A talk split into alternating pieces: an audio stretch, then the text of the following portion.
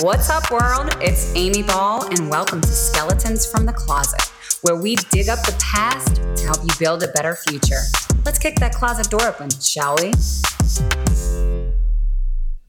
Alrighty, guys. So I have a Titan in the house, a guy who is an absolute powerhouse in the HVAC industry and has a $40 million exit from his business to his name.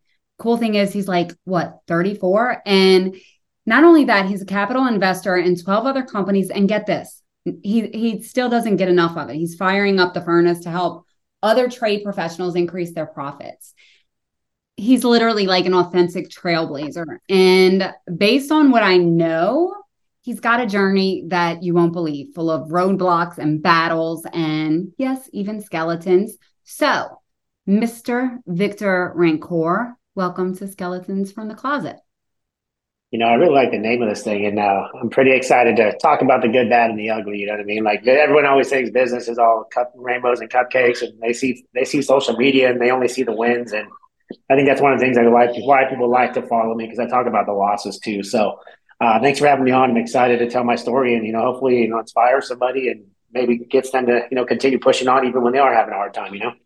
Yeah, no doubt about it. Definitely nobody sees the wins and the things that go on behind closed doors for a fact. Um, now, just so y'all know, Victor and I meet, recently met at an event where we were both speakers. And you don't know this, but it was really funny because everybody there is running around like on pins and needles, all hyped up about this HVAC hot shot speaker. And when I met you, I was like, this is this is the guy. Like this is him because and it that's in a good way because um yeah. It, like like he didn't come across as one of those look at me, peacock strutting, you know, I'm too good for you, egocentric characters that you find at some of these events. And plus we had a few cocktails that night and shared some stories and it made me like him more. So, you know, Victor, for all those who who don't know your story, kind of just give some insight on who the hell you are. Yeah, I mean, I'll give a little bit of my clip note stuff. You know, I'm just like anybody else, man. I, uh, I wouldn't say I got lucky. I just, I just found something where I can, I can actually be myself in and, and excel in. Uh, so about 11 years ago, I was living in Cleveland, Ohio, doing oil changes for 675 an hour and I was a guy down the oil pit, you know, changing oil, and and that's actually kind of where I kind of cut my teeth and understood, started understanding sales a little bit because the only way to get out of the oil pit was to learn how to sell stuff. So you go to an oil change place, they're trying to sell you the cabin filters, the transmission flushes, the upgraded oil, all that stuff, right? So, and I got really good at, it and I created a process doing that, and and I, you know, I remember like when I worked there, I, I turned the worst store in the entire company, and there was like 34, 36 stores, something like that, from the worst one and the top one very quickly. And it's because I created a process, and, and I didn't realize that that was going to kind of be the precursor for what I did the rest of my life. Is I always just figure out a way to do things better and streamline it and, and make it a way where it's repeatable, right? Uh, so that was about 11 years ago. Um, I'm from California originally. I moved out to Ohio just because I, you know, I was doing dumb shit. I was 22 years old, 23 years old, uh, partying all the time. You know, spending. I'd, I'd go out to Vegas, blow all my money there, hanging out with dumb people all that stuff, typical kid stuff. So, you know, I wanted to get away for a little bit, moved out to Cleveland. I had some family out there, and, and I go out there pretty often, probably every other, every other summer as a kid. Uh, so I went out there, and then I realized that I was kind of the problem. I was the party animal, so like, didn't matter where you put me, I was going to find the same people. You know what I mean? So about a year into that, I said, okay, well, I think I'm just going to go home. I'm going to be an idiot. I might as well be an idiot back in California rather than freeze my ass off in Cleveland, Ohio. So uh, moved back here uh, and got back here and started running a bunch of odd jobs, you know, from busing tables to uh, one of the jobs I ended up getting was doing a uh, loan modifications. So, you know, people called this back when the recession was going on and people were trying to help save their house. And I worked at a company that a law firm that kind of did that. So, you know, people would call in, they're late on their mortgage, they're trying to, they're hoping and praying they could find something that can help. And that's what my company did. So I got, I learned phone sales at that point. So people would call in and then you know within the next hour and a half three hours I'm, they're sending me a check for 10000 or $20000 whatever it was so i got to understand phone sales there obviously customer service doing serving tables and all these really odd jobs that kind of all led into you know what i do now like in, in customer service and things like that so fast forward to 2015 in march i answered a craigslist ad um, which is funny because no one really goes on craigslist anymore but answered a Craigslist ad to become an HVAC technician. Um, at that time, you know, keep in mind I was doing construction. Uh, as you know, construction is like, hey, we got work, and then we don't. It's feast or famine. And uh, I answered this Craigslist ad at that point. My, my daughter's five months old. We're living in a room in a house and it's a rundown neighborhood, stuff like that. So I was really just trying to figure out anything to have a career and to get my to get my kids out or get my daughter out of where we were living at. So answered the Craigslist ad, had no idea what HVAC stood for. They said they're going to train me to be a technician and I would make, you know, a minimum 60 grand a year and then give me a work truck. So I'm like, perfect. I got I got a freaking 95 Honda that can barely get to the interview. So I need a car to work, right? So stuff like that. So uh, that was 2015, and, and, then you know I went to the interview, and then they showed me the pay plan. And once I saw the pay plan, I was like, "You're going to pay me this much to do this?" Like going from 675 an hour to where now this is a commission based job, and they're going to they're going to give me an opportunity to earn my keep, right? Like you know, eat what you kill. So I remember I got the pay plan the first time. I called my wife. I said, "Hey, you know, you're never to have to work another day in your life." She's like, "What do you mean?" I was like, "They're to pay me a stupid amount of money to do this HVAC job, whatever the hell it is, but I'm to figure it out. They're to train me." So I got the job, and she never had to work another day in her life. Um, from that point, you know, I, I just dove into it and went all in on on HVAC to learn everything about it from the sales side, the service side, the obviously being a technical the technical side as well. And that's all I did is I studied every night and worked very hard to become the best. And very quickly, I became the number one technician in the entire country uh, as far as selling tech. Uh, worked my way up, became a salesman, and then eventually had my entrepreneurial seizure in 2018, uh, August 2018. I uh, didn't plan on starting my business. Uh, I was the number one sales guy in the country. I was making over half a million dollars a year selling AC. So I, I had a good had a good living. Uh, we had nice cars, a nice house, and you know the problem was that you know as you guys know, most salespeople they spend the money as fast as they get it. You know, I had the AMG Mercedes, and we had the house in California, and, and kids, and you know all this all the other stuff that you want, right? So I didn't plan on, on quitting my job. Owner pissed me off. He actually got an argument with my brother, my little brother that was working for us, and I told him don't mess with my brother. He kind of talked back to me, and I said, "All right." At that point, you know, I was actually at my buddy's pizza shop, and we were drinking some beers. He's like, "Why don't you just start your own business?" I'm like, "I don't even know how to start my own business. I don't, I don't like, I don't even, I don't know where to even begin." He's like, "Well, I'll help you. You know, I got a couple shitty trucks, and we'll start this business." So I gave him a little percentage in it. He gave me two shitty trucks, and that's when we started my business in August 2018 uh, from nothing, right? And literally five days from him saying that, five days later, I started the business. Uh, we actually, the funny thing is, the first job I ever got is I, I started texting everybody on my phone, "Hey, I started an HVAC company." Some random guy in a fantasy football league answers, "Hey, my AC's out." So I go out there, I sell him an AC, we install it. Day one, like the day we, the day I sold that job, I quit my job. And I go, we go to install the AC, and at the end, he's like, "Well, I want to pay with my credit card." I'm like, "I don't have credit card processing." So I'm like, hold on, let me make a phone call. So I call my partner at the pizza shop. I was like, hey, run this guy's credit card through your pizza shop. So we end up running our, our first job. It was like nine thousand dollars or something like that. And my buddy gets a text message that he bought a nine thousand dollar pizza and he's confused as shit. So that's kind of my story uh, from like the origin, I guess, where I came from, and then we can talk a little bit about where I'm at now and things that we've done over the last couple of years. But yes, yeah, so the company I started was Absolute Airflow out in Southern California. Uh, we grew that four and a half years from nothing to over $65 million. And like I said, we exited in, in uh, June of this year. Wow. Like I have so many questions now at this point. How many hours do we have? No. Um I know for real. Okay. So so seriously, so you have literally gone from like in the last, let's say 14 years or whatever, like most people start from minimum wage to this huge company that you didn't plan on building that you basically took imperfect action on to set up because it was like okay i have to break it to build it kind of thing. Didn't even have a way to take payments which i think is so cool because so many people get hung up on worrying about everything has to be freaking perfect. And it's like that's why you never succeed bro. But I, I do have a question for you. So you know a lot of people they get into this and and even with you i mean uh, just the to fathom going from in five years to building a $40 million company. It seems so attainable to most people. So, what was it that was first driving you besides like your brother, you know, getting an argument with the boss? Um, when you were first back then, like, hey, I got to make more money. Like, what was your why? Was it the money, the freedom? Was it something else? You, you know what? I I never really chased the chased the money. I chased the accolades. Like I I got I enjoyed kicking everybody's ass. Uh, you know, I grew up an athlete. I uh, grew up a competitor.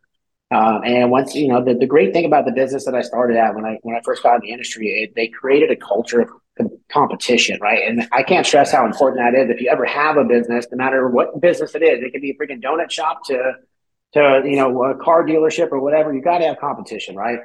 And they did a really good job of you know tracking our numbers, putting our numbers in front of us every day, put, putting us you know stack ranking us against our, our competition, and and really incentivizing us to be the best. And and obviously the training they put behind it made, made it a lot better too. But you know, I think that's one of the things. Like once I got in this industry, I fell in love with it because it was like, dude, like I get to compete all day. Like I haven't got to compete like this in a long time, and I got to work at a business with a bunch of other competitors, right? So they hired they hired guys that were good communicators and they taught them HVAC. Where mm-hmm. most HVAC companies they they go get technicians and then the technicians don't they don't really care. They just want their hourly wage. They went the opposite. Got good communicators, taught them HVAC, and HVAC's not that hard to learn. It takes you know five, four, four to six months to get decent at it.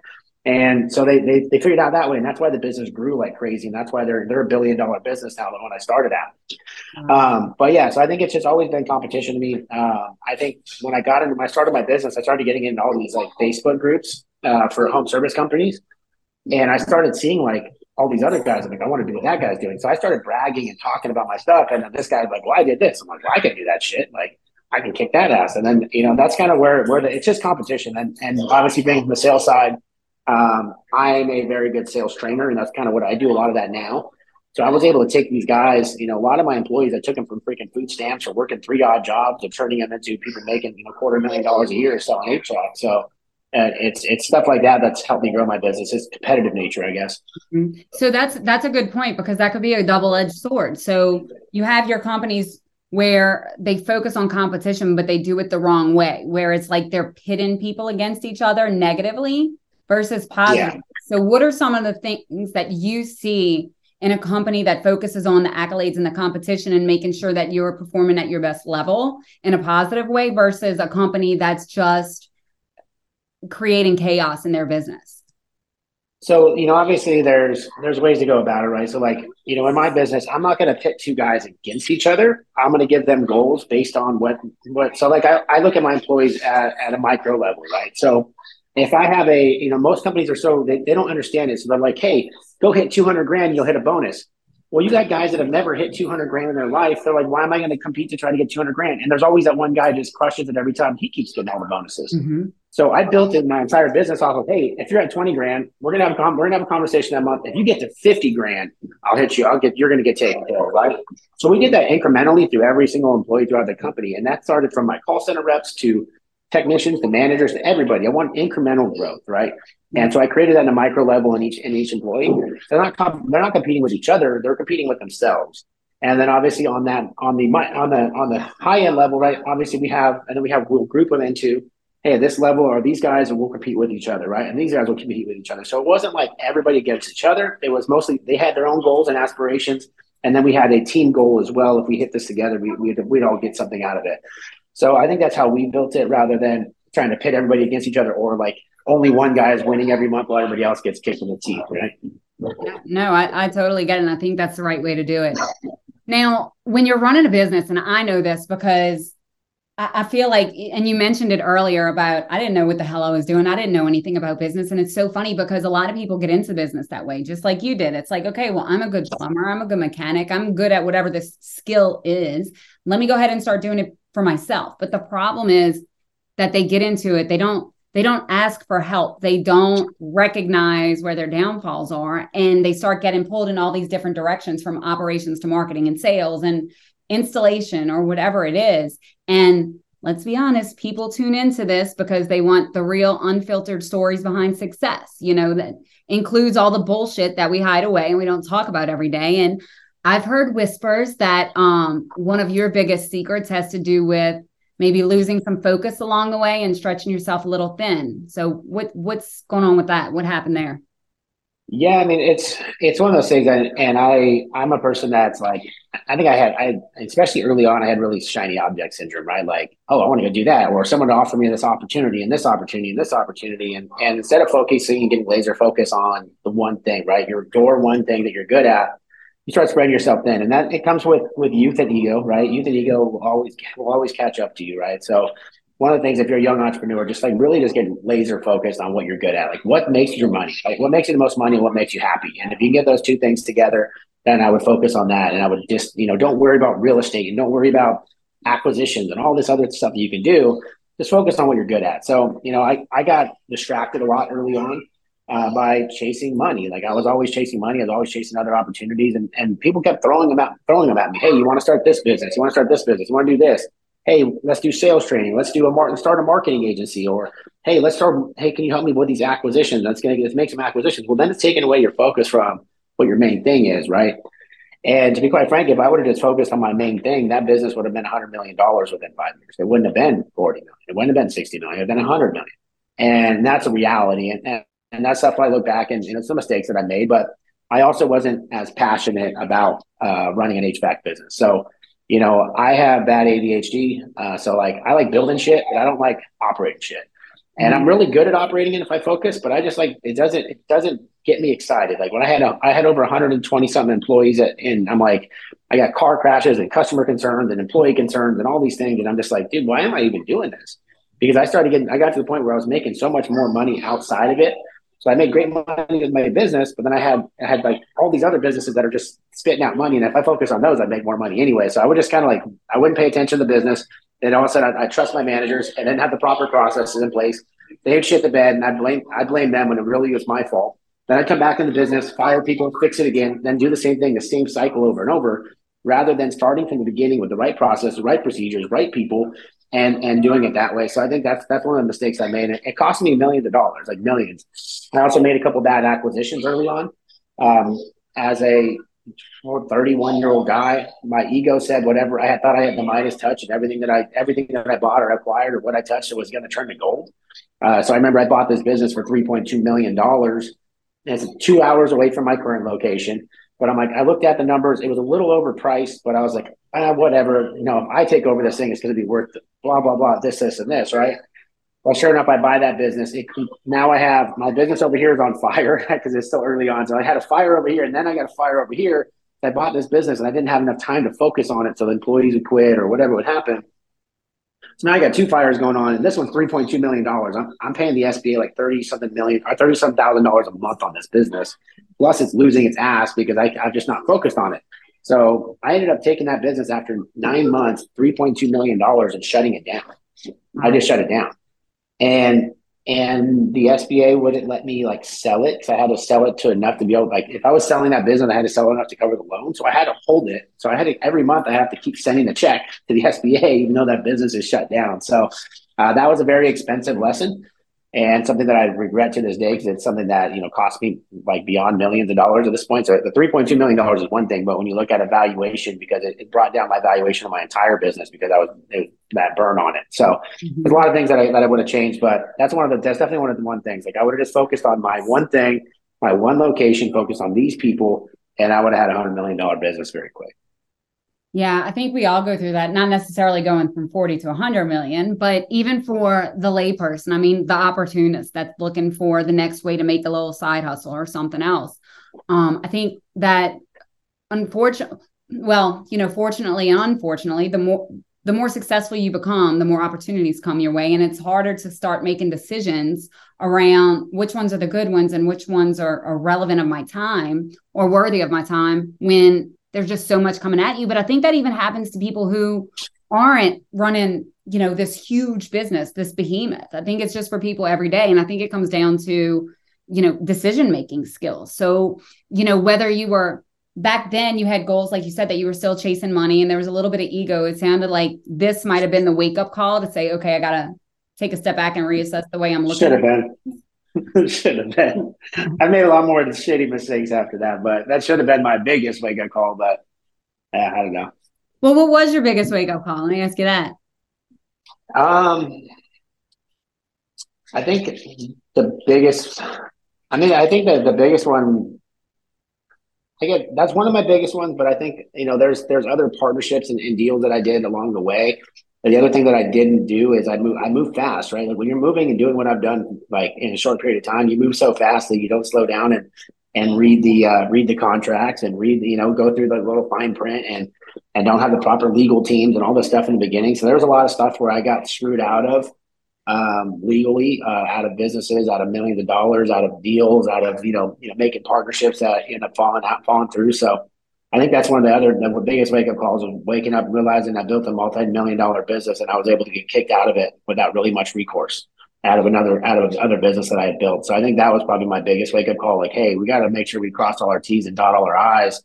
But it just happens when you're moving fast, right? Like, and I, I always tell people like, you know, I make I make ten decisions before you make one. Yeah, seven of them are good, three of them suck, but you don't even know about the three shitty ones. I'm already I've already succeeded seven times.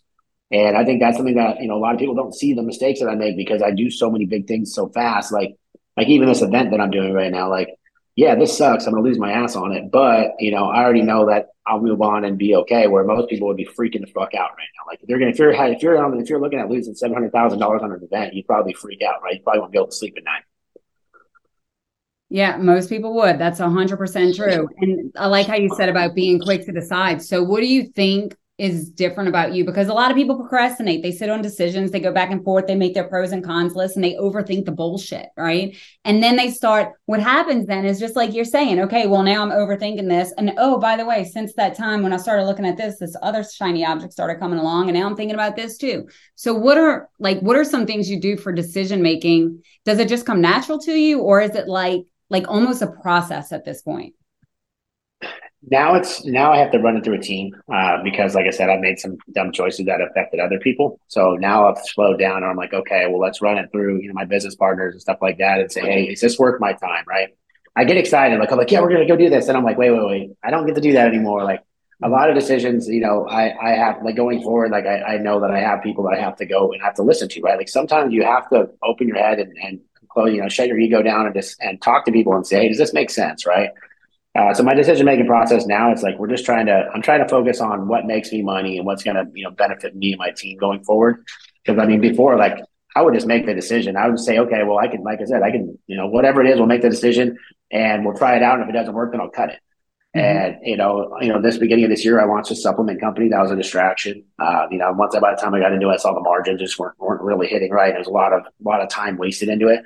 So I shut it down but I still took the opportunity. I still launched the business. I still like said, okay, we're going to try this. We're going to give it a go, and if it works, it works. Uh, but you have to know when to, you know, when to hold them, when you know, when to fold them, right? And that's the same thing with that business in, in that three point two million dollar business. I said, okay, well, I'm paying three thirty two thousand or thirty two thousand a month to the SBA, but on top of it, it's losing sixty grand. Do mm-hmm. I want to lose 93, 93 grand a month, or do I want to lose thirty three grand a month? Mm-hmm. And I said, okay, I'm gonna lose, I'm gonna lose 33 grand a month. I'm gonna take it, and, because because it became created such a distraction, right? And then on top of it, I was losing more money. So I said, fuck that thing, take it out back, shoot it in the head, let's move on, right? Like I don't need, I don't need to deal with it anymore.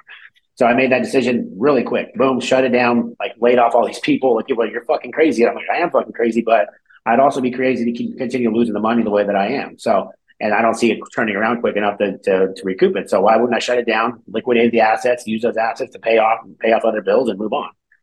Yep. And that's that's the way to go about it. Unfortunately, for a lot of people, I think, especially ones that I mean, there there is no other way to run a big business than to make decisions on the go like that. But you know, for people every day, they they're probably sitting there looking at you and like, okay, well, here's this guy who's living high on the horse. He's built this company. He's got it down pat. My life's not like this. And I can tell you personally, like I know what it's like to run a business. I understand that there's a lot of behind the scenes bullshit that goes on. So, you know, you've been through even more stages than me in business for year. Let's see, I'm in year 14 now. Um, and you've been through more than me. So, talk a little bit about, if you don't mind, some of like like the things that people don't see the emotional toll that it takes on you the stress the things like that how that impacts you when you're moving so fast and taking so much time for the business to grow it yeah, I mean, it's it's caused a lot of issues, right? Like, so obviously, you know, I had three kids, and I had one of them during, I had a you know baby since I launched my first business, and, and it put a lot of stress. I, I missed a lot of a lot of family time, a lot of time with my kids uh, you know, not being there for my for my ex, you know, my ex wife and stuff like that. So there's a lot of stuff that I had to, that I sacrificed that I thought were important, right? On this business is so important. All this stuff is so more so much more important than my family. And when reality, it wasn't. So you know, those are things that like I can't go back and fix. Like I I, I fucked those things up pretty bad. Uh, but now, like you know, that's I think that's been the biggest like eye opening thing since I sold my business. Like, dude, I got so much time. Like, I want to hang. You know, it's, it's, during the week. I don't even. I work from home now for the most part. So we do consulting. So I just work from home. I can hang out with my kids. I'm coaching my kid in football. Uh, you know, I'm there. I see him every day, almost every day now. So like stuff like that that I, I wasn't I was neglecting, uh, and the important stuff that I was neglecting that I can't I can't get back in time on, but it's definitely made a big difference. And you know, I didn't take vacation. I didn't enjoy the moment. I didn't celebrate the little wins. You know, you know, most people would celebrate getting to 5 million and 10 million and 20 million. I didn't give a shit. Like I was on to the next thing already. And I think that, you know, looking back, I would I would have celebrated a lot more. Um, you know, I never really thought of myself as successful. Um, and and I always had this imposter syndrome. So the imposter syndrome kept making me work harder. And even to today, like I just don't feel like I belong. And then all of a sudden I get in the room and I'm like, wait, no, I do belong. Like I am, I am, I do know what I know now. So I think there's a lot of stuff that a lot of emotions you go through, especially like then I almost like with that business, I almost I thought I was gonna file bankruptcy. Like when I bought that business and I'm burning all this cash and I and my my account comes to me, he's like, Hey, we're doing our 13 week cash flow analysis. He's like, dude, within seven weeks, we're fucking shutting the doors on this whole thing if we don't make a decision now. So I said, that's when I said, okay, literally, I was like, what's the decision? We ran, we ran through three options. I said, that's the decision we're going with. Fucking shut the branch down, do this, do this and that, cut these people, cut this, let's do this, and we're going to save the business. And at that point, I remember like, going home and crying, and my wife like, dude, I, you know, not only that I fucking burned our family at this point, like not pay attention, but now I'm also going to burn the business. The business is going to go out of business. And so, like, and these are all ego decisions that I made that led to this. So it was very emotional um, going through that time, having to call my vendors, having to call, you know, all these people and say, hey, I need, I need to fucking, I need you to give me two months. I need to catch back up. Like, I need you guys to give me a chance.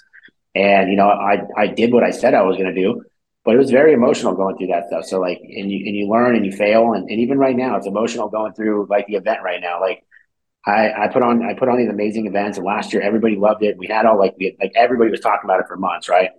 So I said, okay, well I'm going to go bigger on it, and, and I hired a better, you know, a different event coordinator that was more expensive. I got a more expensive venue. Everything was just, you know, we I bit off a lot more, thinking, okay, we're going to be good. Well, it's emotional. I just spent the last year promoting this event, giving, putting everything I can into it. You know, getting all these people together, planning all this stuff, and then and then we're not getting, you know, I'm not getting the return that I thought I was going to get. So so now I have to go through this emotional toll of like, okay, well, you know, maybe I'm fucking, maybe I'm not as good as I thought I was and all this stuff, even though like, you know, we're still doing great compared to any other event I know this year, but it's like, I feel like I'm getting kicked in the teeth and people don't respect it. Cause I'm like, dude, I'm, I put out $2 million of cash up front on this thing to make it happen. And then I hope and pray people are going to come and then they don't come. It kind of just like, it really defeats you. Uh, makes me want to just be like, okay, well, it's not worth it to me. I'm not going to keep, I'm not going to continue pushing to help people and try to do stuff because I don't, I've never made a money off the events. I, in my first year, I lost 200,000. Last year, I lost 400 grand. And this year, I might, if I, everything goes wrong, I'm gonna lose 700.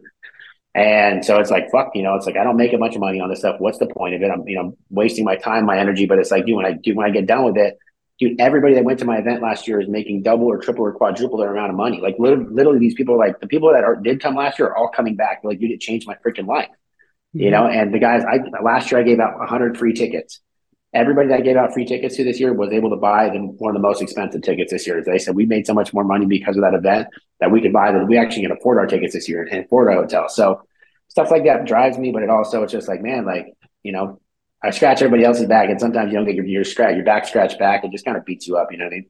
I 100% know what you mean. And there's actually some research that was done around this. So, you know, as far as you say, you it, it's like you have the evidence right in front of you and you know you're helping people and you know what you are doing works. And then it's like okay i'm giving you all this. I'm going to give you more and i'm going to give you more. And then they, they don't use it and they don't take advantage of it. And then all of a sudden you get resentful and bitter. It's like why the fuck did i spend all this time and money doing this when you know clearly either you're not going to use the advice that i'm giving you or you're not even you're not even going to be you know follow the process or do what you're supposed to do.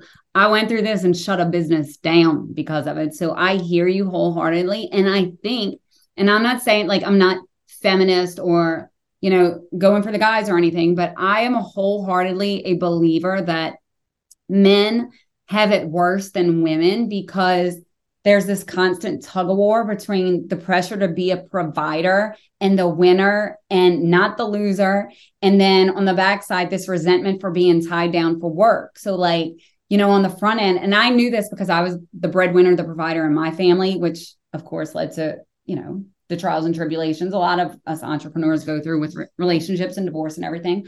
But, you know, you're you're on the front end, you're working all day, you're in the trenches, you have people that you're doing things for that don't fully appreciate all that you're giving.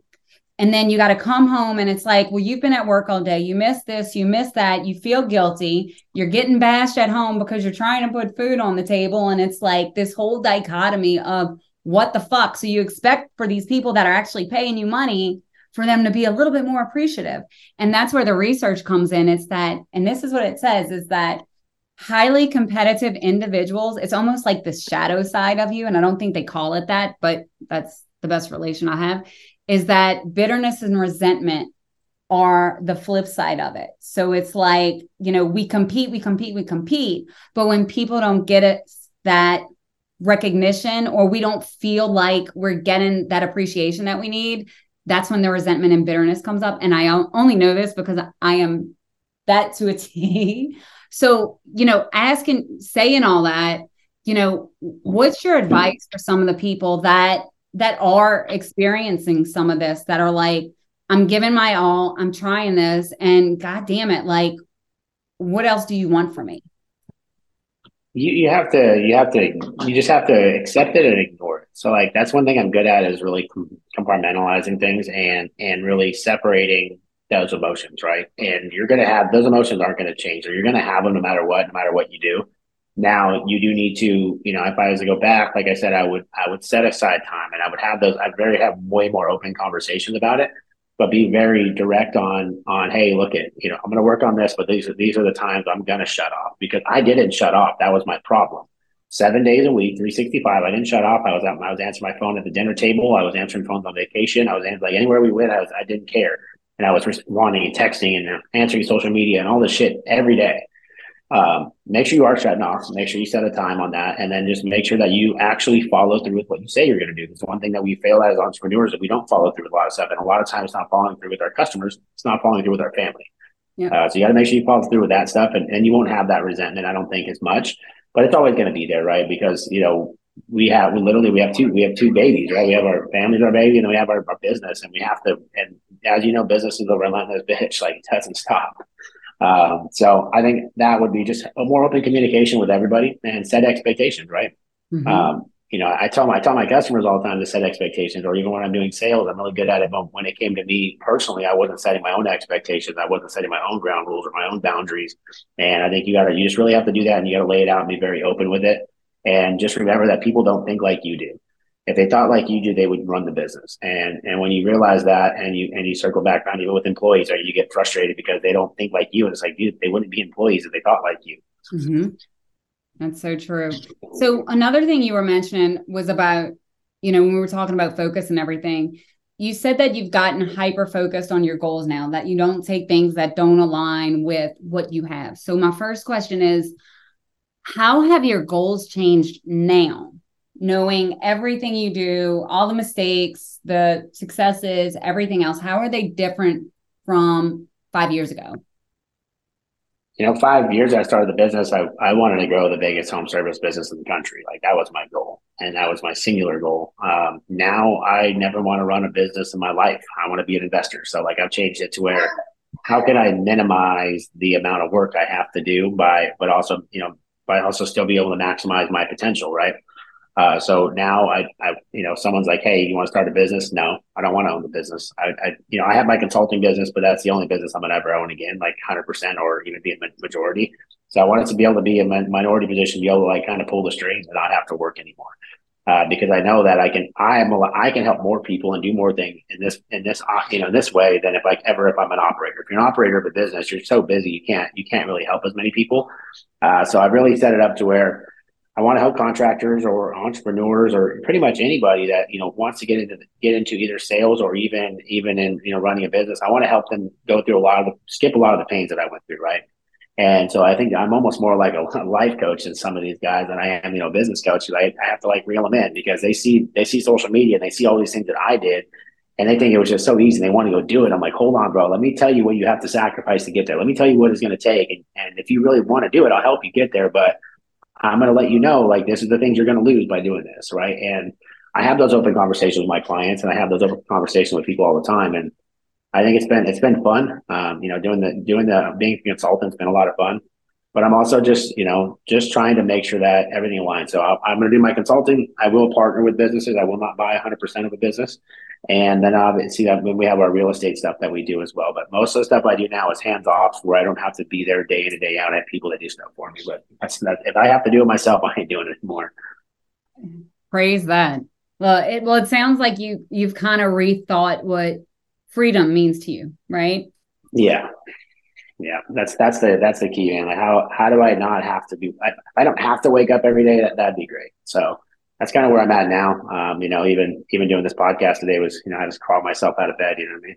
No, I'm just kidding. I feel so bad for you. I just I just went traveling today, and I was like, you know, I'm just trying. We're trying to minimize it. You know, my trying to minimize the amount of stress on my team and myself, and and you know, I think this year we really want to be more, you know, targeted on the clients that we take. Whereas like before, we're just chasing revenue and chasing clients, and we only want everybody. And I'm like, not everybody's my client. Not everybody, you know, not everybody deserves my time. And we're we're trying to get a lot better at that as well, like and and try to pinpoint our avatar, who we want to work with, and you know, we don't need as much revenue. We'll keep ourselves. I want to I want to keep my business as low overhead as possible, so minimize the amount of humans in it and then as high a profit margin as possible, right? So like, how do we have a high margin, low human human necessary business? Those are the kind of businesses that I want to do because it's just it's not. I don't want to. I will never want to have hundred employees again ever. You couldn't pay me enough to do that. I I have one employee and I've probably been having them forever. And that's kind of been my go to. I got in that same vicious cycle of 60, 80 hours out, 60 to 80 hour work weeks. And i'm like i'm killing myself. And this is the whole reason that i got out of corporate. Like what am i doing wrong? And i think it's just like you said it's aligning first of all understanding what your intrinsic motivation is like what's driving you every day. For you it sounded like it was competition. And then setting goals around not only what you want for your business and your revenue and the money that you want to make every month but what kind of life do you want to have? And i think that's what a lot of people miss is that they go and they're like, oh, well, I want to make all this money because if I make money, I'll be able to take these vacations and I really want to travel. And it's like, well, what are you going to miss along the way to get there? So when you're thinking about that and what you have now and how you're hyper focusing your decision making and everything that are there things that you ask yourself to make sure that the decisions you're making are aligned with the goals that you have. Because I know it's difficult, probably sometimes when somebody's like, dude, I want to start this business. And it sounds like a great fucking idea. And you're like, oh my God, don't say yes, don't say yes, don't say yes. Just listen, listen to your gut, man. Like a lot of times, even when I, I still remember being on the way to buy that business, the one I bought for three point two million. I was on my way there. We already had signed paperwork, but I still could have backed out because it was like the last thing we had to do. And and I, I was driving there, and my stomach said, "Turn the fuck around and go home." And if you have that feeling about it and you're second guessing it before you even do it, just don't do it. It's not worth it. And I think that that's that's one of the things. Like we, we second guess ourselves, but we still keep pushing forward sometimes. And if you second guess it, you're not. It's not really. It's not aligning with what you want to do. So just make sure you listen, and then make sure you have someone that you just you can you know actually listen to. Right? Like you know, I have people where I'm like. Yeah, what do you think I should do? And they're like, don't do it. I'm like, no, you know what? Fuck you. Like, you got to have someone you actually trust. You know what I mean? So, like, for me, it was like, I had a lot of yes people around me, right? And, and yes people will get you in trouble. You know, find somebody, find a mentor, you know, me or Amy or one of these guys. I don't care who it is, man. Like there's people out there that'll just be rational and just listen. And, and you know, if they can if they can rationally listen and they and they give you direction, just be open to actually listening. Don't don't let your ego take over. That's awesome. That's awesome. So, what do you think? Okay, and this probably I know that we've been talking about so much, and I'm bouncing all over the place, but things keep popping up in my head. What do you think it is that people doubt themselves for? Like when they're making decisions, why do they keep pushing towards something if their gut's telling them no? Like I'm the same way. So I'll get like I I say all the time that I don't ever get a like it's a yes. Usually it's like, oh, that's a hard no. Like you get a hey, do you want to go to that party this night? Nope. Nope, don't want to go. Um, but over time, like you, I've learned, okay, Amy, just trust the gut. But a lot of people they don't trust themselves. So, like, I know for me, it took a lot of kind of soul searching and understanding, like, what triggers me and emotionally and business wise and everything else. What do you think that people really need to do if there was one thing to build more trust in in their decision making and in themselves and in trusting their intuition, so to speak? I mean, I mean that's kind of hard because I'm not that I'm not still not the best at it. So it's kind of like you know, like the blind leading the blind on it. My question, I guess, but um, you know, I think it's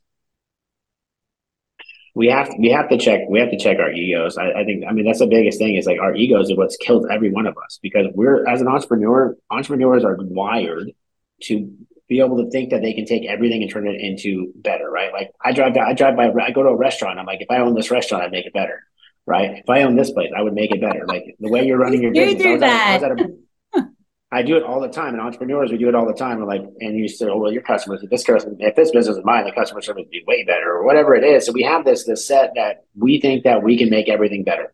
And when you think that way, then it's hard when when ideas come to you and things come to you. You're like, yeah, I can, I can do that. I can crush it. But you know, I think that if you're not dominating whatever you're already doing, then don't do anything else. Like if you're not the best at what you're doing already, then you haven't hit your peak. You haven't hit the top one percent of what you're doing. Then don't do anything else right? And if you're new, if you're new, whatever you're trying to go into, right? Like if your main business isn't cash flowing enough money to float a whole new business, then don't do it. So if you're if you're looking, if you're not making money in your main business, and then you're going to go try to do something else, you're not making money over there, and then you're not making money over here, then you're never going to make money anywhere. Yeah. So you got to make. If you're not making money from your main business, don't worry about something else. Figure that out first, and then work your way work your way out from there. hundred percent. Oh my god, that's so good. So Victor, we've talked about a lot. I know you gave a whole bunch of helpful tips and tricks and strategies, but you have um a whole bunch of stuff going on. Like you said, you're always doing events, you're always traveling, meeting people. If people wanted to learn more about you, if they wanted to get in touch with you, if they wanted to get you as a consultant, like how does that work? Um, I mean, obviously, I always tell people to follow me on social media. Uh, you can go to either Facebook, Instagram, or TikTok. TikTok, it's just Victor V I C T O R underscore Rancour R A N C O U R. Uh, you can follow me there. Uh, I run a company called Pro- uh, Profit Rocket, um, and we help we help consulting. We we consult companies mostly in the home service space, but you know, obviously, we are starting to branch out from that. So if you go to callprofitrocket.com, you can you know schedule a demo, schedule a free thirty minute call with me. Uh, I jump on calls with, entrepreneurs all the time, even if I can't help them, just to kind of guide them and give them ideas. I mean, I jumped on with a guy the other day. He was about to buy this business for $1.5 million. I said, send me the financials on it. Within about 10 minutes, I broke down the entire business for him, showed him exactly what, what was mess, what he's going to, where he's going to mess up if he makes his acquisition, told him exactly the question to ask the owner.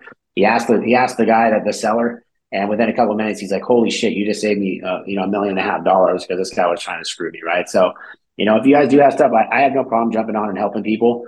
Uh, I got a couple books coming out. Obviously, I don't have the names. I don't have the names for them yet, so we're working on that. Hopefully, before the end of the year, those are going to come out. But yeah, I think if you go to what, callprofitrocket.com, you can schedule a demo with me and jump on a call. But you know, jump into my jump into my Facebook group, which is uh, if you're in the home service space, doesn't matter if you're in construction, solar, whatever it is. There's something in there for everybody, which is Profit Rocket Home Service Group on Facebook. Free group, jump in. There's a lot of other entrepreneurs and business owners that always spitball ideas off each other, but yeah, main thing, find me on social media, hit me up, DM me. Uh, we can jump on a 30 minute call or whatever and see if I can help you. And I probably have somebody that can help you if I can't. Um, you know, obviously I have a pretty big network at this point of great people. Uh, yeah, that's how you get hold of me, I guess. Well, that's awesome. And I mean, just based on like some of the stuff and I was writing down as you were talking, I mean, some of the things, strategies, tips for you guys that Victor kind of dropped here for free that you can get more about if you reach out to him, if you connect with him, and definitely if you follow him because he's always posting on something and it's usually really good insights. Um, number one, like he said, you know, don't just really understand what your goals are, what your intrinsic motivation is, what's driving you. For him, it was competition, and then it changed over the years, and that's going to happen, and that's normal. So understand what's driving you, not not just listening to everybody else telling you what you should be going after. Make sure it's about what you actually want, and then sit down and map out some expectations, not only for the people around you, but also for yourself. You know, what does this look like? And don't don't cave to that. If it's not something that's aligned with what your motivations are, with what your goals are, then it has to fall to the back of the line. It's not a priority anymore. And most importantly, what I love that he said, check your ego. What, what do they say? You got to ch- uh, check it before it wrecks you or wreck. What the hell is that saying? I, I, I don't, yeah, I don't know. You got to check yourself before check you yourself before you wreck yourself. That's it. Okay, so yeah. check yourself before you wreck yourself. I fucked that all up. Um, your That's ego check. You know, it if you can't figure out if it's your ego or not, somebody's calling you a narcissist, which you're typically not because most people are not. Usually, it's just the ego. Everybody has one. Get a mentor. Mentors aren't just guide, but guides, but they're mirrors. They'll show you your blind spots. If you think you don't need one, that's your ego talking. like Victor was saying, there are so many things that I have wouldn't have never learned if it wasn't for a mentor. You don't always have the answers. If it's not that goal, it's if it's not aligned with it, knock your ego out the door and make sure that you're checking it, right? So yeah, find um, find find people that find people that have done what you want to do and and figure out how they did it because everything you're doing right now is just R and D, right? It's a it's rob and duplicate. So figure out people that have already been there. They usually leave clues, and then I like I always say, success leaves clues. Figure out how they did it, and most people will tell you, right? It's weird, and we're in a new generation where people are very open about their information and how they did it and how they became successful, and they'll talk about it. But like anything else, the squeaky wheel gets the oil. If you don't ask, no one's going to help you. And like if you guys go to conferences and you don't go up and talk to the people that were on stage, the, the people that are doing what you're doing or doing what you want to do, that's on you, man. Squeaky wheel gets the oil. Go up and talk to people. You ever come to my conference? You ever see me or Amy? Come up and talk to us. Like I'm an open book. I will tell you. I can't. I don't sugarcoat shit. So I kind of. I might be a little blunt for some people. If I might tell you you're a fucking idiot, but at the end of the day, like it's better to find out from from somebody else where you have to find out yourself and get your ass kicked. That's probably why we get along so well. yeah. Well, hey, buddy, I, I got to tell you, you're the real deal. Um, thanks for taking the time, taking off kind of the mask today behind the guy and showing us the raw, unedited version of what it takes to, you know, turn skeletons into stepping stones. Um, I think you've been very generous with your wisdom, and that's what this damn show is all about. So, um, everybody listening, let his journey kind of be a wake up call for you that you need to dig deep to rise high. Victor, you're a rock star and a badass. And it's been a freaking delight having you. And I wish you the best on your incredible journey, bro. Thank you so much for having me on. And like I said, everybody's listening to this, just remember anything's possible, man. You can be doing oil changes today and be a millionaire in a couple years. It just depends on how much work and effort you want to put in. So just don't think it's not possible. Whatever you're thinking about doing, just go do it. You get one chance, one life. So might as well make it happen while you can. Amen. No better ending than that. Thanks, Vic. All right. Thank you, Amy. Bye. Bye. That's a wrap on this episode of Skeletons from the Closet with me, your go to gal for turning chaos into growth, Amy Ball.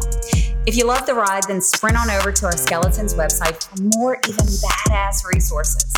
Oh, and if you dig what I'm putting down, don't be a stranger. Subscribe, drop a review, and maybe even leave a saucy comment. Until next time, keep building that trust and turning your struggles into damn superpowers.